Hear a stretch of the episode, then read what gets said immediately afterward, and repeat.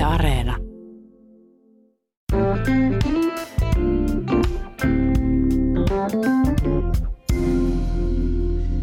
Nykyisen Suomen alueella elettiin aluksi kalastamalla, keräilemällä ja metsästämällä. Maanviljelyshän on aika tuore ilmiö, se alkoi vasta noin 3000 vuotta sitten.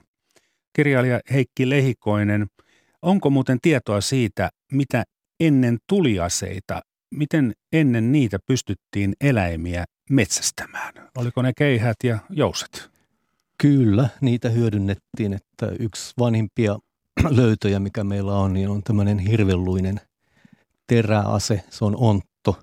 Sitä on vähän ryyditetty tämmöisillä kvartsi-iskoksilla, niin että siitä on tullut tehokkaampi. Ja kun se on ollut ontto, niin se on ollut helppo laittaa johonkin keppiin kiinni, jolloin siitä on tullut keihäs sitten.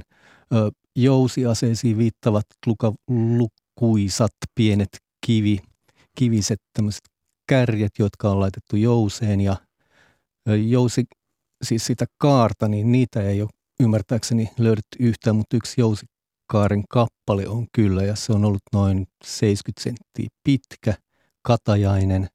Se on säilynyt suoturpeessa. Että yleensähän meillä näitä eloperäisiä aineita ei juurikaan säily meidän happaman maaperän takia.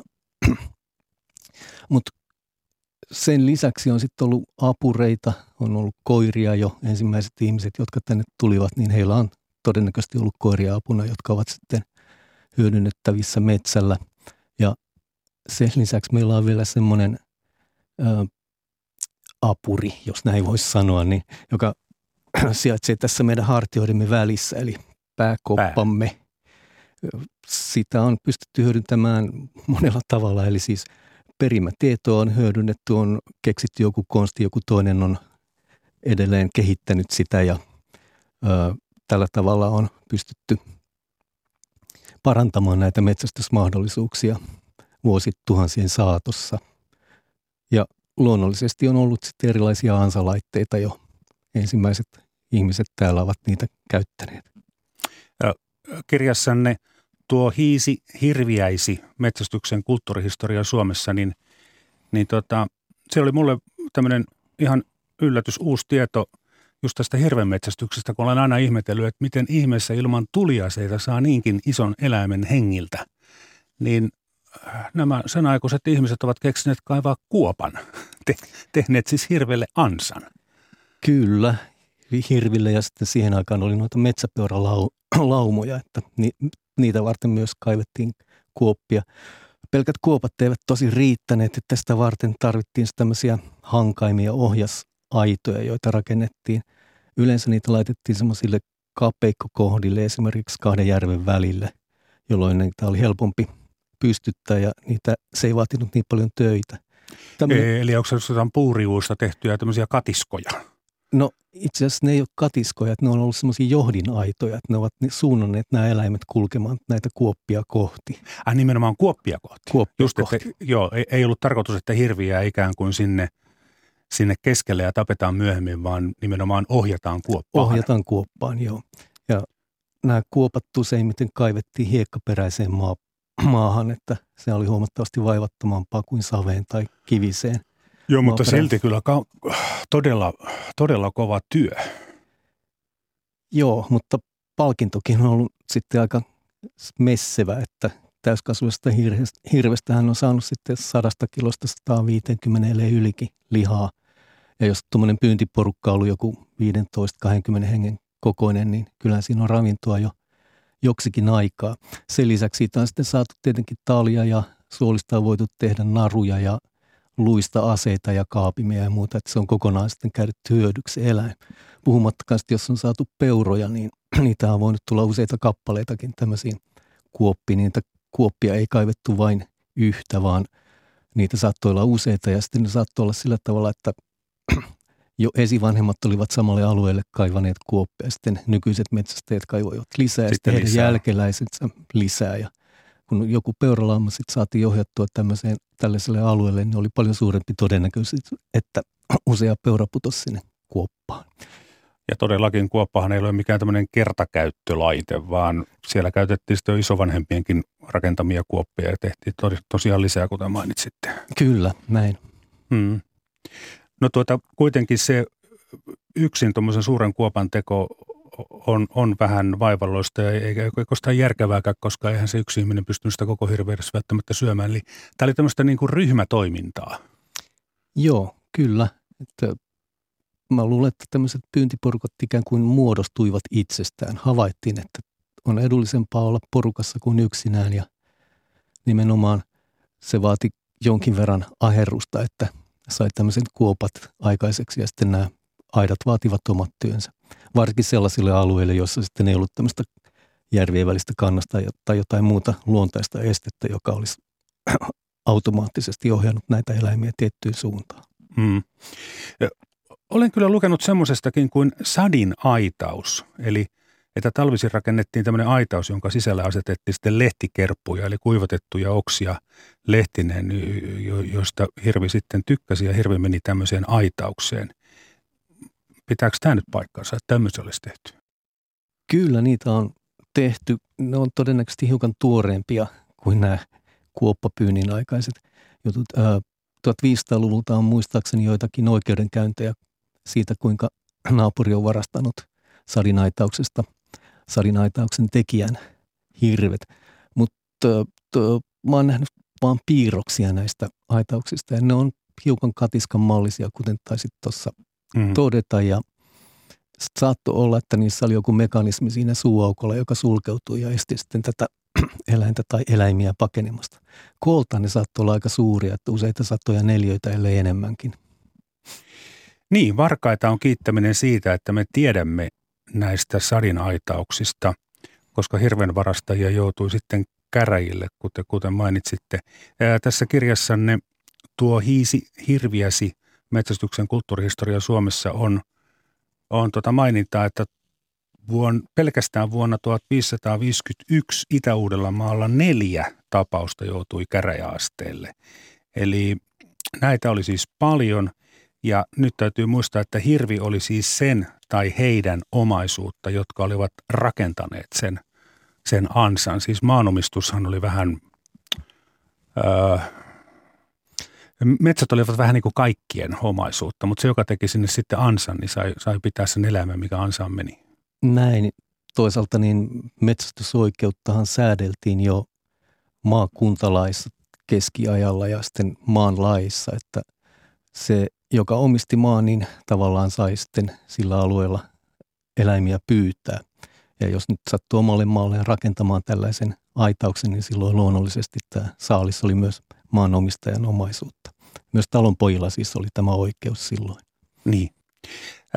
Piispa Henrikin surmaa kuvaavassa runossa lausutaan, Lalli otti laakarinsa, Pentti pitkän keihänsä, uolevi ison otansa – mitä nämä laakari ja ota olivat? Laakari on yhden käden lyömämiekka ja ota on taas ö, keihäs, tai sitten se voi olla myös keihään kärki, semmoinen terävä piikki. Ja tämän surmavirren mukaanhan Lalli lähti piispan perään ja siitä ei sitten piispalle kovin kaunista loppua tullut, että hän lyheni päällä. Muuten ö, sivumennen mainiten, niin tänä syksynä on ilmeisesti ilmestynyt kaksikin tähän tarinaan liittyvää tietokirjaa ja toisessa ö, ollaan sitä mieltä, että tällä tarinalla on totuuspohjaa ja toisessa sitten sitä kumotaan. Mm. Mm. Siinä on muuten historian tutkijoilla tutkimista, että mistä se totuus oikein valkeni senään. Se on haastava. Se on, se on haastava. Lähdeaineista on aika, aika niukasti. No sitten näitä tylppäpäisiä nuolia käytettiin erityisesti pienriistan metsästyksessä, koska näin sitten saaliseläimen arvokas nahka pysyi ehjänä. Ja varsinkin oravan nahkaa käytettiin valuuttana ja sitähän nimitettiinkin sanalla raha. Joo, lyhyesti ylipäätään tämmöinen kuivattu eläimen nahka kelpas vaihtovälineenä ja se oli synonyymi rahalle. Ja koska oravan nahkoja, oravia metsästettiin eniten, oravan nahkoja oli eniten – niin siitä tämä yhteys rahan ja oravan nahalle syntyi. Kirjailija Heikki Lehikoinen, tätä pieristä saatiin sitten erilaisilla ansoilla. Tämä on minusta aika hauska juttu, kun ainakin vielä pari-kolmekymmentä vuotta sitten suomen kielessäkin käytettiin sanaa virkatie, joka tarkoitti sitä, että jos oli jotain urputettavaa vaikka omasta firmasta, niin piti ensin urputtaa lähiesimiehelle, joka vei sitten sen urputuksen taas omalle esimiehelle, eli käyttää virkatietä. Ei saanut mennä suoraan isolle pomolle puhumaan sitä asiaa, vaan se piti mennä esimiesketjun kautta. Armeijassa tätä erityisesti arvostattiin, tätä virkatietä, niin, niin virkatie sanana lienee kuitenkin tarkoittanut sitä ansapolkua, eli polkua, jonka varrella sitten oli, oli, olivat nämä, nämä ansat. Joo, ö, siis virkassanahan käytettiin samassa merkityksessä kuin me käytämme nykypäivänä jo 1500-luvulla, että tuomareita ja pappeja nimitettiin virkoihin miehiä.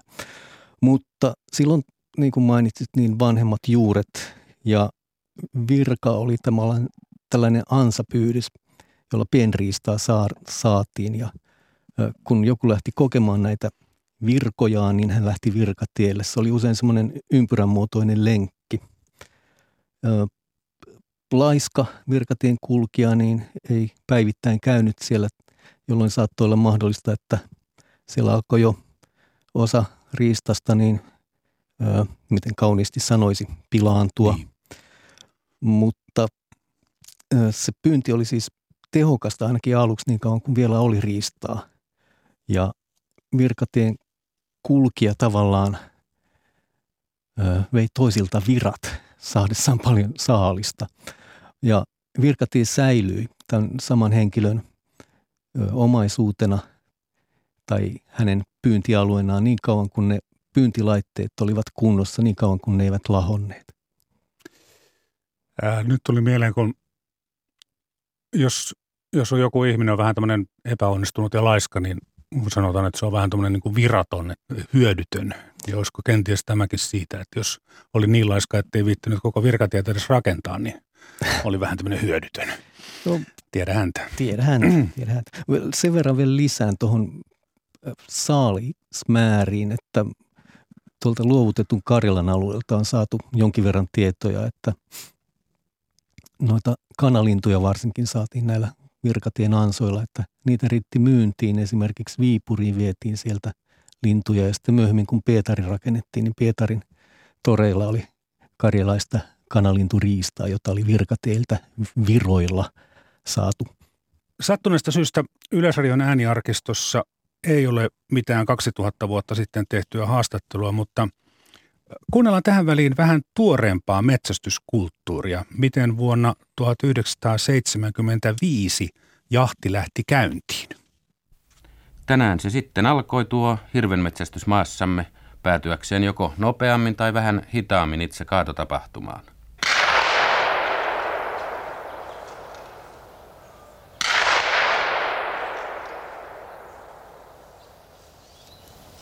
Tuli seis! Tuli seis! Metsästykseen osallistuu maassamme lähes 100 000 metsästäjää ja lisäksi melkoinen määrä ajomiehiä, niitä, jotka hirven ajavat ampumaketjun eteen. Kaksi, kolme. Kyllä se vasa on. Vasa se on. Me vaan kahtelin, että hyvinhän tuo juoksu, kun hussat, että kaatu ja vielä juoksu, niin Merveli nyt on toinen pitkälle ja toista ammuta, että nyt on kaksi tulossa. Perkele se tuolta suunnasta lähestyy tuolta tuota niin edellistä kukkulaa. Niin, niin, niin, kyllä mies sen näin, kun se tuolta, ja kun se kahtui taaksepäin sinne niitylle vielä. Kerkissä tullakinhan me käveltiin pitkän matkaa. Tuolta, me oltiin tullut pellolle, me tultiin tuolla kumparelle, tuossa seistiin, niin sitten vasta kajat toisen kerran. Toimittajana tässä oli Pentti Liljanto. Arkistotiedoissa ei ole muiden äänessä olevien nimiä, mutta kuitenkin tässä oli kuvaus hirvemetsältä, jossa oli mukana paljon ajomiehiä – varsinkin siis juuri hirvenmetsästys oli ja on osittain nykyäänkin useiden henkilöiden yhteistoimintaa. Osa siis koko kylän kulttuuria. Kyllä, joo. Tuossa muuten hyvin tuli ilmi tämä innostus, joka näillä metsästyksen osallistujilla oli. Ö, edelleenkin varmaan, mitä pienempi kylä, niin sen suurempi määrä kylän asukkaista osallistuu näihin hirvijahteihin, että en tiedä kaupungistumisen yleistyessä sitten on varmaan eriytynyt omanlaisensa hirviporukat, jotka eivät ehkä ole ihan samasta elinpiiristä kotoisin, vaan se on sitten se hirvi, hirven metsästys, joka heitä saa samoille apajille. Ja sitten se, että tota, jotkut hirviporukathan jakavat sitten maanomistajille lihaa ja sitten taas joillain porukoilla on sellainen tapa, että järjestetään maanomistajille ja ehkä jopa koko kylälle peijaiset ja sehän on myös sosiaalinen tapahtuma. Nimenomaan sosiaalinen tapahtuma kyllä ja tuo on tärkeä tuo maanomistajien muistuminen, että se on yksi syy, minkä takia niitä hirvipeijaisia järjestetään. Näistä peijaisista niin itse asiassa ainoastaan karhun peijaisriitti on jossain määrin säilynyt nykyaikaan. Että siitä tiedetään jonkin verran, miten sitä on suoritettu ennen ja edelleen jatkettu sitä jossain muuttuneessa muodossa. Hirvipeijaisia on mahdollisesti, se on hyvin epävarmaa ollut myös aikoinaan. Että se on sikäli tavallaan kohtalaisen uusi, uusi muoto ja ö, samalla tavalla kuin karhun osallistuu peijaisiin, että on tuotu karhun talia sinne peijaisjuhlapaikalle ja muuta, niin tavallaan, no tämä on vähän kaukaa haettu, mutta sanotaan nyt kuitenkin, että se hirvikin osallistuu peijaistapahtumaan olemalla sitten lautasella siinä väen nautittavana. Niin tosiaan tässäkin äänessä olivat miehet, mutta nykypäivänä joka kymmenes metsästyskortin lunastaneista on nainen, e, mutta uusista metsästäjätutkinnon suorittaneista naisten osuus on huomattavasti suurempi. Eli tämä metsästäminen naisistuu voimakkaasti. Mutta tämä ei ehkä ole uusi ilmiö. Tässä Heikki Lehikoinen kirjassanne tuo Hiisi hirviäsi metsästyksen kulttuurihistoria Suomessa on, on, on lainaus roomalaisen historioitsija Takituksen, joka eli siinä muutamia vuosikymmeniä ajanlaskun alun jälkeen, niin hänen 2000 vuotta sitten kirjoittama kuvaus fenneistä, joille muuten Takituksen mukaan on ominaista ihmeellinen alkukantaisuus ja viheliäinen köyhyys, ja raudan puutteessa he varustavat nuolensa luukärjillä. Mutta Takitus mainitsee, että naisetkin osallistuivat metsästykseen, siis – Oliko tässä nyt kyse tasa-arvosta vai siitä, että oli kova työvoimapula? En tiedä, oliko kummastakaan. Ehkä yksinkertaisesti siitä, että ruokaa tarvittiin ja siinä ei silloin sukupuolta katsottu, kunhan oli joku saatu vaikka hirvinäköpiiri, niin ajoin sitten lähdettiin joukolla. Kaikki Mutta, kynnelle kykenevät joo, lähtivät. Joo, ja tästä takituksesta vielä sen verran, että muistaakseni mm-hmm. hän toteaa jotenkin niin, että nämä fennit olivat kaiken toivon tuolla puolella niin, että he eivät edes osanneet toivoa mitään. Ja siinähän rinnastaa sitten näitä villejä fennejä, alkukantaisia roomalaisiin, jotka ovat jo vähän niin kuin kaiken paheellisen elämän syövyttämiä. Että siinä oli tämmöinen e, oma, omaan kansaan piikki tai omaan elinympäristöön piikki. Mutta naisista metsässä niin semmoinen itäroomalainen historioitsija kuin Prokopius kirjoitti 550 skrithifinneistä ja varsinkin hän kiinnitti huomiota naispuolisiin jäseniin, että kun he olivat synnyttäneet, niin Prokopiuksen mukaan hän, tämä synnyttänyt nainen heti miten kapaloi lapsen johonkin sopivaan nahkaan ja ripusti sen puunoksalle ja sitten lähti suorastaan riensi metsälle riistan perään, koska se oli yhtä mieluisa harrastus naisille kuin miehille. Ja vielä on sitten joitakin hautalöytöjä kivikauden loppupuolelta, joissa on naisten haudoista löydetty jousen teriä, kärkiä, joka viittaisi siis metsästykseen. Ja sitten on kalliomaalauksia. Muistaakseni Astuvan salmen kalliomaalauksessa on ainakin yksi naisahmo jousipyssy kädessään.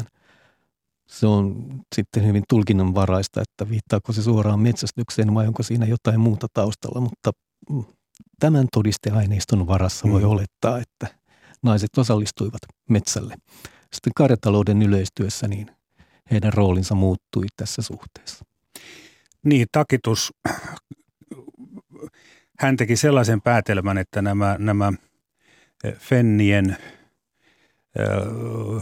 nuolen kärjet, jotka oli tehty luusta, niin jo olisi johtunut siitä, että, se on, että on raudan puutetta, mutta kuten tässä ohjelman alussa jo mainitsitte, niin sellainen tuota ontto, ontto luunpala, niin sehän on todella kätevä, kun sen kepin saa heti sitten sen, sen luunpalan sisään.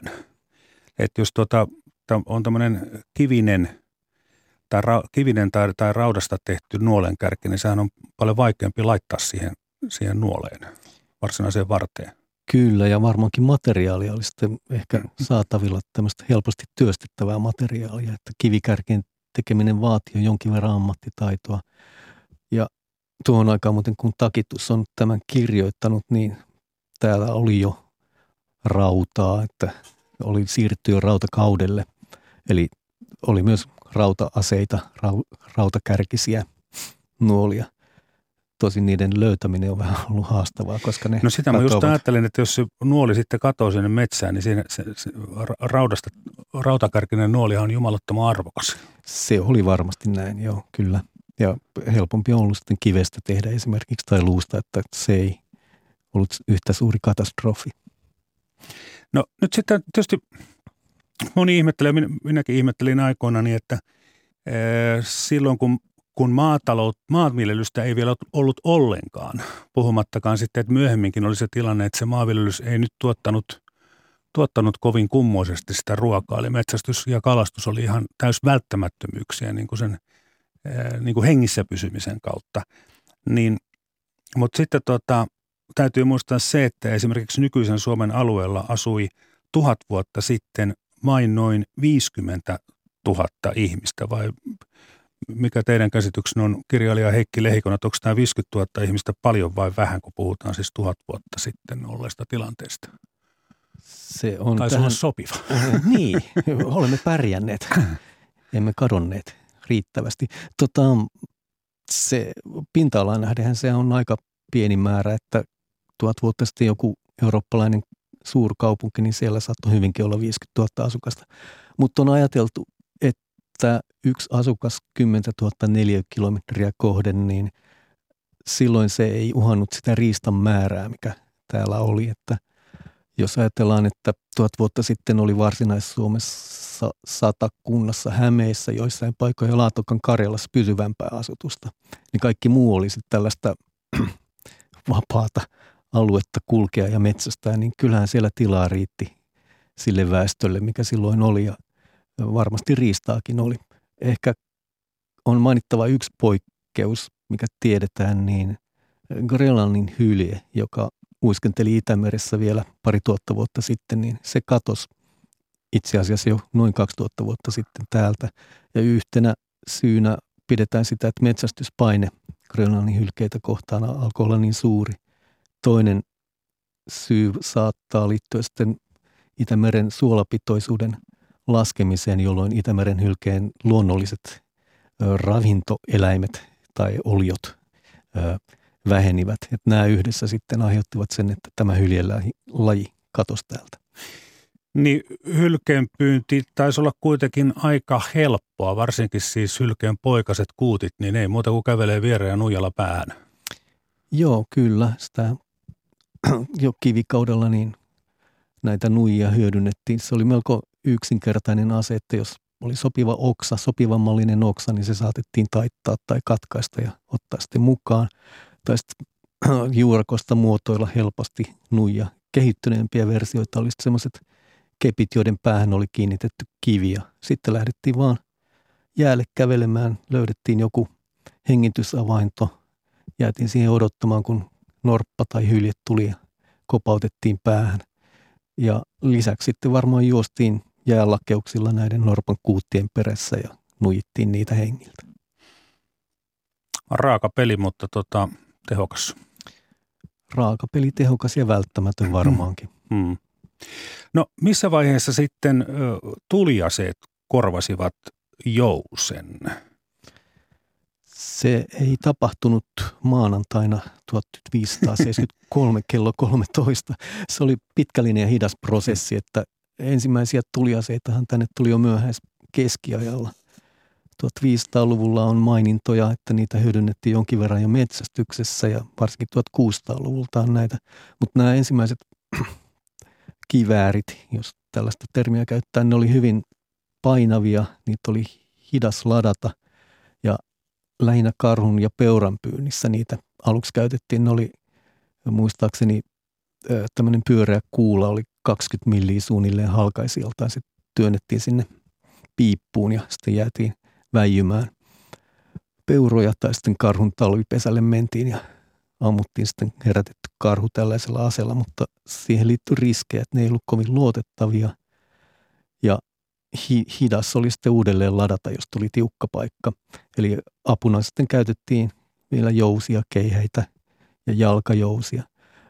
Yksi eläinlaji, mihin tämmöinen raskas ase sopi paremmin, oli hylkeiden pyynti, koska joku tuommoinen 15-kiloinenkin hyljepyssy, niin sitä saatettiin vetää reessä. Sitä ei tarvinnut kantaa. Reessä lakeuksilla ja sitten oli semmoinen Y-mallinen puutuki, jonka varaan se piippu asetettiin, jolloin se paino jakautui tasaisemmin ja siinä sitten odotettiin sopivaa hetkeä, että tuli hylkeitä näkyviin ja laukaistiin. Öö, vielä näistä tuliaseista, niin 1800-luvun puolelta on vielä kertomuksia siitä, että esimerkiksi karhun talvipesälle lähdettiin aseen kanssa, mutta koska oli riski, että ammuttiin ohi tai haavoitettiin vaan tällaista petoa, niin sen lisäksi oli sitten vanha kunnon karhukeijas, joka tuettiin toisesta päästä maahan ja toinen päästä ostettiin kar- rynkäävää karhua kohti niin, että karhu tavallaan selvästi itse itsensä siihen.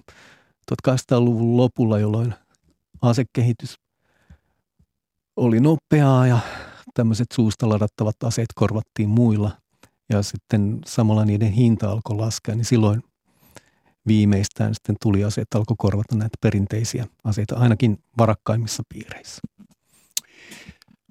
Kirjailija Heikki Lehikonen, hypätään nyt ihan, ihan nykyaikaan. Meillä on tämä valkohäntä peura, jota myös kutsutaan valkohäntä kauriiksi. Joidenkin mielestä se on nimenomaan valkohäntä kauris, mutta esimerkiksi lakitekstissä se on edelleen valkohäntä peura. No, kuitenkin tiedämme, mistä eläimestä on kysymys. Vuonna 2004 julkaistiin valkohäntäpeurasta kirja, jonka kuvitus on luontovalokuvaaja Jaakko Ruolan ja tekstin on kirjoittanut Metsästäjäliiton pitkäaikainen toiminnanjohtaja eräneuvos Juha K. Kairikko. Ja häntä seuraavassa haastattelee Veikko Neuvonen. Kun ajatellaan aikaa 70 vuotta sitten, 1930-luvulla, Suomen luonto oli ihan erilainen kuin se on nyt. Meidän hirvikantammekin oli hyvin vaatimaton silloin. E, oliko mitään pelkoa silloin, että tämä uusi tulokas saattaisi jollakin tavalla e, olla vahinko Suomen luonnolle taisi aiheuttaa jotakin? Otettiinko ihan vaan riski, että tuodaan ja katsotaan? niin hirvikanta oli todella niin, niin vähäinen, että se oli ollut 10 vuotta rauhoitettuna vasta 1933. Sallittiin 10 vuoden tauon jälkeen hirvien metsästäminen ja niitä ammuttiin muistaakseni 139 tällöin ensimmäisenä vuonna ja ei, ei varmaan kenenkään mieleen tullut, että peura kilpailisi hirven kanssa. Jos jotakin pelättiin, niin pelättiin lähinnä maatalousvahinkoja.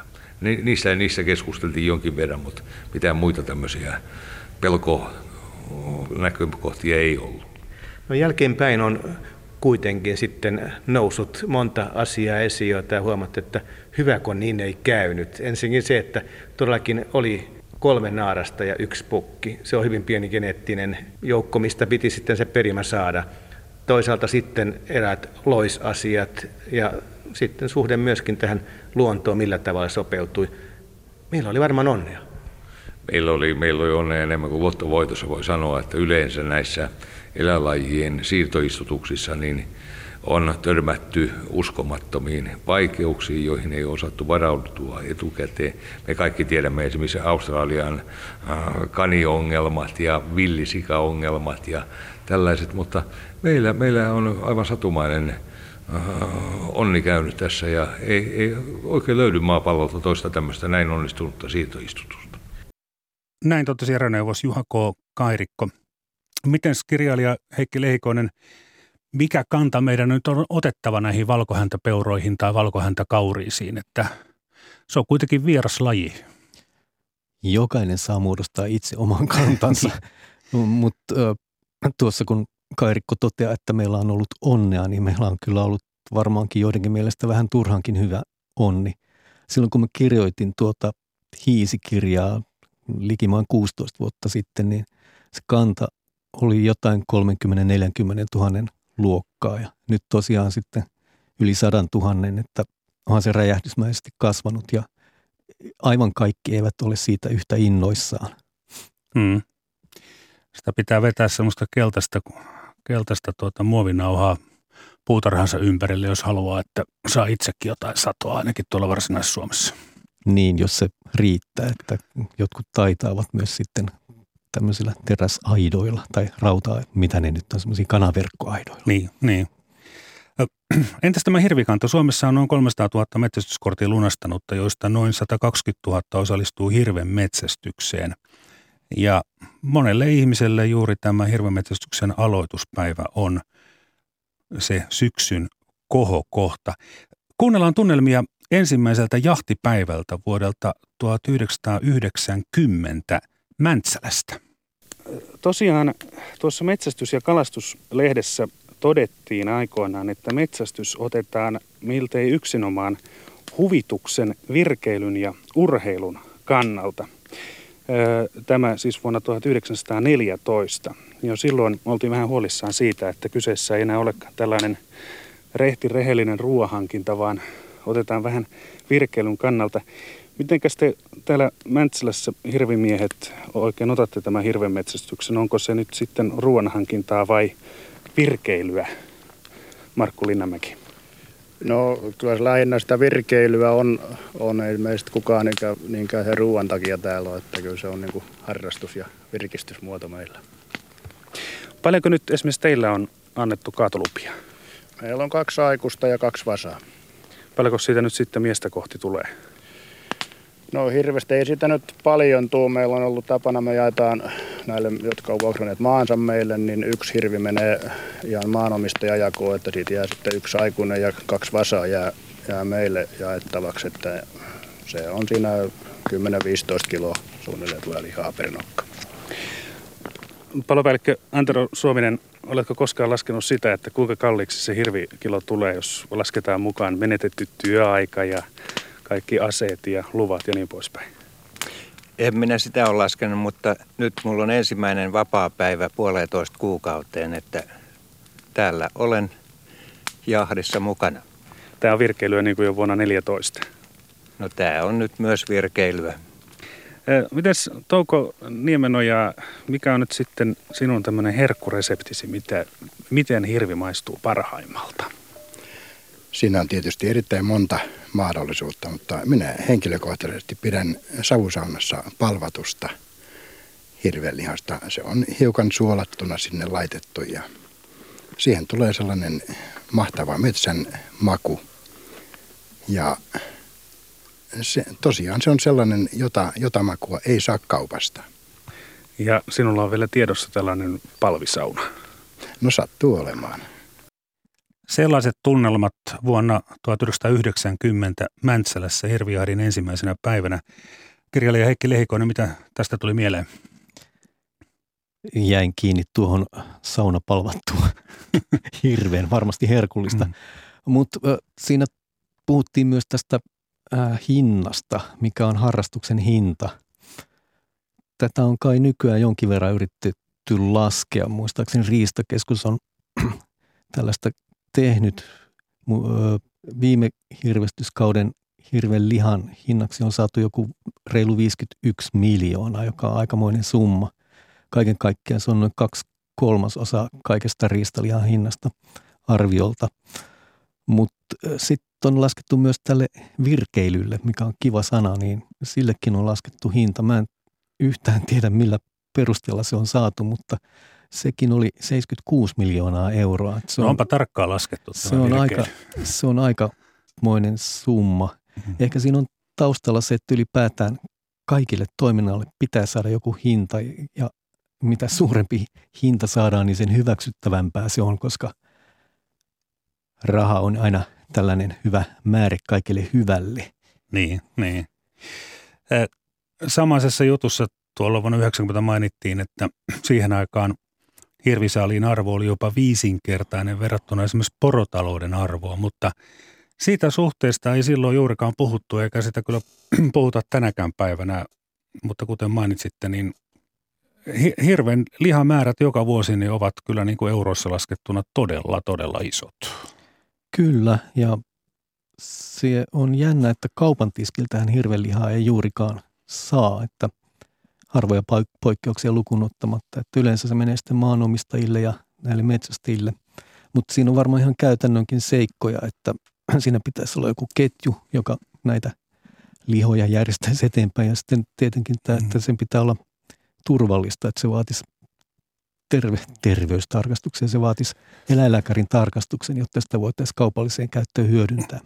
Joo, se on monimutkaista. Pitäisi eläinlääkäri olla paikalla ja, ja, ja vaikkei niissä traktoritalleissa nykyään enää niin hirveästi niitä hirviä nyljetä ja palotella niin kuin joskus 30 vuotta sitten, niin, niin, niin kyllähän se myytäväksi tarkoitettu liha vaatii a, a, aika kalliit investoinnit, että pitää olla tämmöisiä kylmähuoneita. Kyllä joo, pesutiloineen ja kaikkineen, että siinä olisi pienelle metsästysseuralle varmaan vähän ylipääsemätön este järjestää tämmöiset tilat. Mutta nyt hirviä on. 1800-luvulla tilanne oli täysin päinvastoin. Silloin hirvi oli Suomessa sukupuuton partaalla ja onhan näitä tarinoita, että no joo, sitten hirvi rauhoitettiin 1920-luvulla kymmeneksi vuodeksi. Salametsästys tietysti varmaan, varmaan jatkui, mutta – Perimätieto kertoo, että jos joskus 50-luvulla joku näki edes hirven jäljen, niin sitä lähtivät kylän miehet ihan joukolla ihmettelemään, että hirvi oli todella, todella harvinainen hyvin, hyvin, hyvin pitkään. Heikki Lehikoinen, mikä nyt sitten, onko tietoa, että mikä pelasti hirven? Joo, on. Kyllä sitä on pohdittu, mikä sen pelasti. Hirvihän rahoitettiin ensimmäisen kerran jo 1868 ja muistaakseni 1900-luvun alussa sitten vasta ensimmäistä kertaa rahoituksen jälkeen hirvikanta oli sen verran voimakas, että uskallettiin myöntää joitakin pyyntilupia. Ja kuinka ollakaan ensimmäinen pyyntiluvalla kaadettu hirvi kaadettiin tuolla Vantaalla tai nykyisellä Vantaalla silloisessa Helsingin maalaiskunnassa. Ja kaataja oli Karl Fatser tyylikkäästi – hirvikanta ei kuitenkaan siitä heti lähtenyt toipumaan, niin että se rahoitettiin sitten uudelleen 1923 kymmeneksi vuodeksi. Salametsästystä harrastettiin, mutta tuolla 20-30-luvulla jo niin tämä metsästys alkoi muuttua suunnitelmallisemmaksi ja valvotummaksi ja salametsästys väheni ja sitä alettiin paheksua. Että siinä on yksi syy, minkä takia varmasti hirvikanta elpyi. Petoeläimet oli metsästetty käytännössä melkein kokonaan täältä pois. Sillä ei ole enää luontaista vihollista tai verottajaa.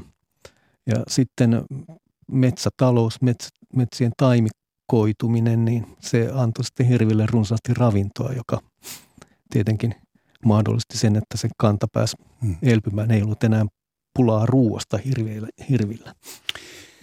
Avohakkualueelle istutettu mäntytaimikko, nuori mäntytaimikko, niin sehän on hirvien herkkua edelleenkin edelleen ja maanomistajien tai metsänomistajien kauhistus. Näin on, näin on. No tämä korkea teknologia, se on tullut myös metsästyskulttuuriin.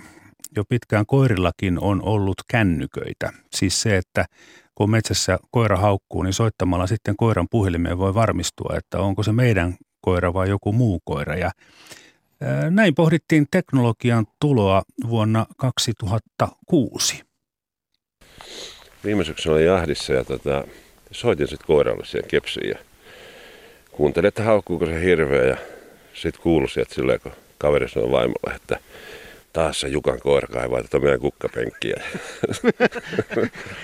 no miten, miten se on hirvijahti muuttunut, kun on tämmöinen koira, jolla on tämmöinen GPS-panta ja tosiaankin niin koiralle voi soittaa?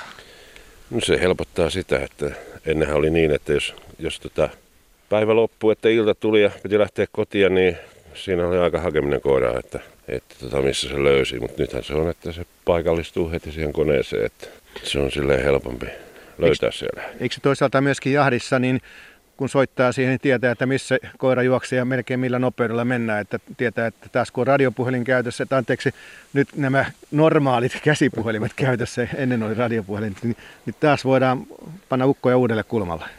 Joo, no se, se näyttää sen koiran nopeuden ja kulkusuunnan ja paikan. Et se on helppo sillä lailla passittaa uudestaan, jos, saa, jos menee elää niin passiketjusta läpi. Eli toisin sanoen voisi joskus sanoa, että hirveellä ei paljon ole mahdollisuuksia, jos pystytään vaan liikkumaan itse nopeasti. Niin, se on tekniikka kehittynyt ja miehet huonontunut. Silleen se on. Onko se sitä? no mä luulen, kyllä se voi olla. Joo. No mikä sellainen tuntuu itsellä oot, on näissä, että onko tämä hyvä asia, että sä mennyt tähän vai unohtaako mielellään GPS pois koiralta ja kuljetaan vanhan malliin? No kyllähän kaikki kehitys hyvä on sillä. Niin. Se helpottaa tätä kuitenkin. Että nykyisin, nykyisin nyt viime vuodet, kun on ollut hirven kaatomäärät, on ollut niin suuria, että siinä on välillä ollut ihan, ihan täys työ, että ne on saatu. Näin Jukka Ara Parasjoelta kertoi tekniikan kehityksestä hirvenmetsästyksessä ja toimittajana oli Veikko Neuvonen.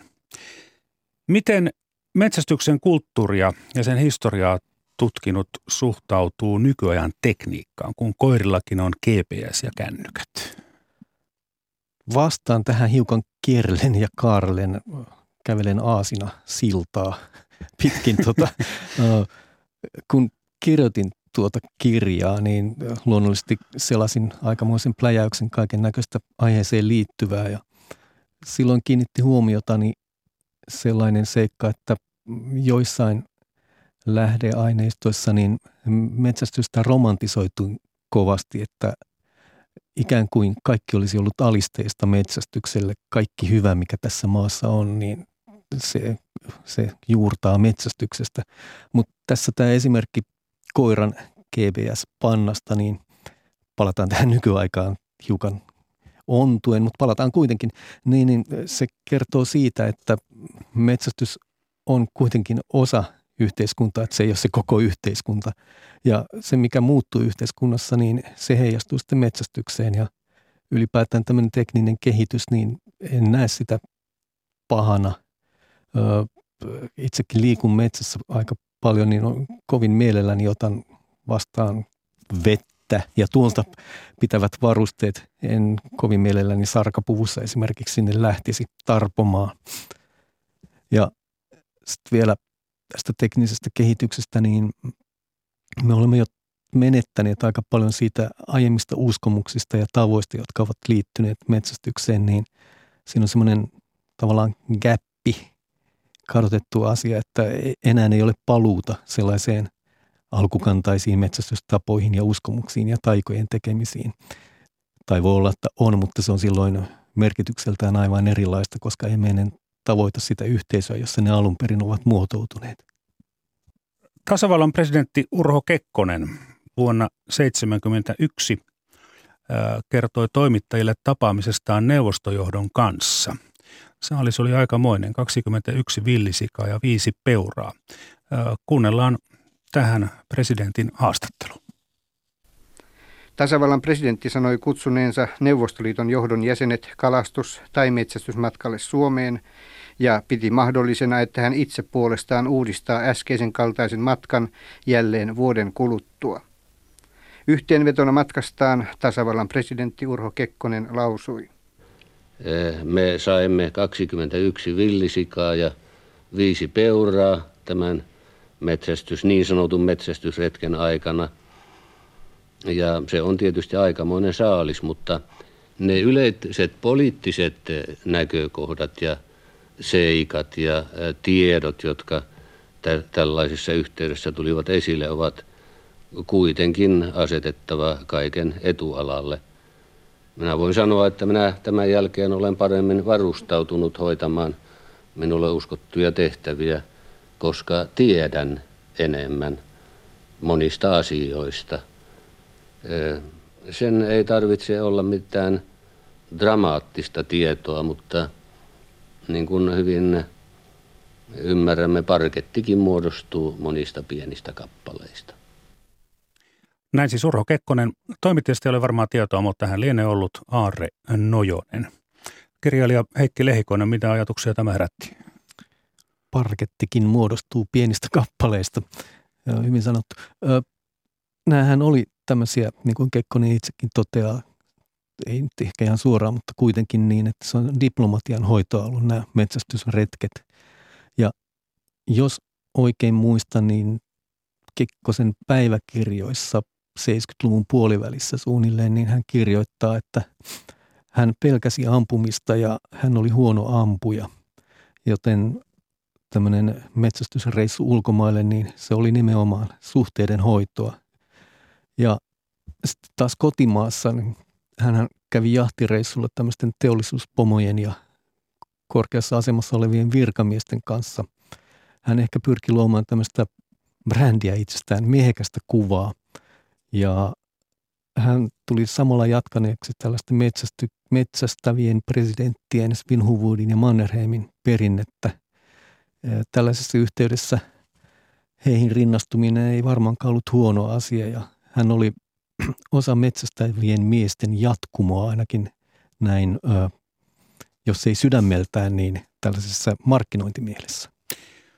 Minulle tulee mieleen, ehkä menee salaliittoteorian puolelle, mutta tulee mieleen semmoinen asia, että kun Kekkonenhan kuitenkin yritti Suomen kansalle koko ajan selittää ja perustella sitä, että Neuvostoliiton kanssa kannattaa olla mieluummin kaveri kuin sotia Neuvostoliiton kanssa. Ja, ja suomalaiset kyllä suhtautuvat aika epäillen tuohon itänaapuriin, niin – mutta kuitenkin Suomessa on aina arvostettu sitä, että, että metsästysporukan kesken on hyvä henki. Niin tuli mieleen, että halusiko Kekkonen nyt tällä sitten osoittaa Suomen kansalle, että kyllä ne niiden neuvostoliittolaistenkin kanssa voidaan kavereita olla, kun metsälläkin yhdessä käydään. Varmasti, juuri näin. Niin. Tuossa, mitä äsken viittasin tähän hänen päiväkirjamerkintäänsä, että se oli diplomaatin hoit, diplomatian hoitoa ja sitten nimenomaan tämmöinen – yleisesti hyväksytty harrastus molemmin puolin rajaa, niin se sitten yhdisti tälläkin tavalla meitä. Mm. Niin, metsästysporukat ja niiden, no aina kun vähintään kaksi suomalaista miestä tai naista – kokoontuu yhteen, niin välttämättä ei ole yhteiset sävelet, että kyllä varmaan metsästysporukoissakin jotain riitoja on kenties joskus ollut, mutta helposti kuitenkin ajattelemme sen sillä tavalla, että metsästys- ja kalastusporukoilla on semmoinen yhteishenki. Kyllä, ja siihen varmaan yksi syy on siis pitkät perinteet, että kuitenkin täällä on harrastettu sekä kalastusta ja metsästystä tuhansia vuosia. Ja sitten tämmöisessä porukassa kun on ehkä vähän epämukavaa ja sataa ja saattaa olla kylmä, jos siellä sitten ruvetaan kiukuttelemaan ja äyskimään ja muuta, niin sehän, sehän, sehän loppuu siihen koko homma, että siinä on niin kuin vähän niin kuin pakko suhtautua positiivisella mielellä, jotta tämä koko homma pysyisi kasassa. Näin lopuksi kirjailija Heikki Lehikoinen, kun kirjoititte tuon, kirjoititte tuon kirjan Tuo hiisi hirviäsi, metsästyksen kulttuurihistoria Suomessa, niin mikä siinä oli itselleni suurin yllätys? Suurin yllätys, uh, suurin yllätys ehkä oli ihminen tapoineen ja uskomuksineen ja kekseliäisyys, mikä tällä lajilla on ollut aina ilmeisesti, tai ei ilmeisesti, vaan on ollut – nämä taijat ja teot ennen metsälle lähtöä, niin nehän ovat jo kadonneet meiltä ja ne tuntuvat järjettömiltä. Mutta silloisessa uskomusjärjestyksessä niillä oli varmaan vankka perusta ja niillä on ollut merkitys ja emme enää tavoita sitä, mikä siinä on ollut taustalla. Toinen yllättävä seikka oli tämmöiset ehkä koristeesineeksi tai tabuesineiksi muokatut hirvenpää ja karhunpää esineet, riittiesineiksi kai niitä voisi sanoa parhaiten, niin kuinka taitavasti ne oli tehty ja esteettisesti tyylikkäitä. Ja sen lisäksi niiden tekijä, paitsi että hän on osannut käsitellä sitä materiaalia todella hyvin, niin hän on myös tuntenut sen kohteen, mistä on tehnyt nämä, nämä esineensä jonkun hirven tai karhun pään muodon tavoittaminen, niin se on ollut todella korkea se ammattitaito, millä ne on tehty ja siitä tulee sitten semmoinen lohdullinen ajatus, että emme me niin ainutlaatuisia ole, vaikka niin yleensä ajattelemme omasta ajastamme.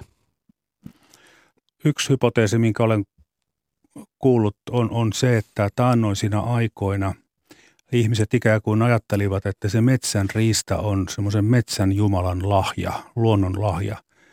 Ja jotta se jotta metsästä ja luonnosta saadaan jatkossakin sitä syötävää, niin sitten pitää ikään kuin, ää, niin kuin kunnioituksella suhtautua siihen saaliiseen, mitä on saatu.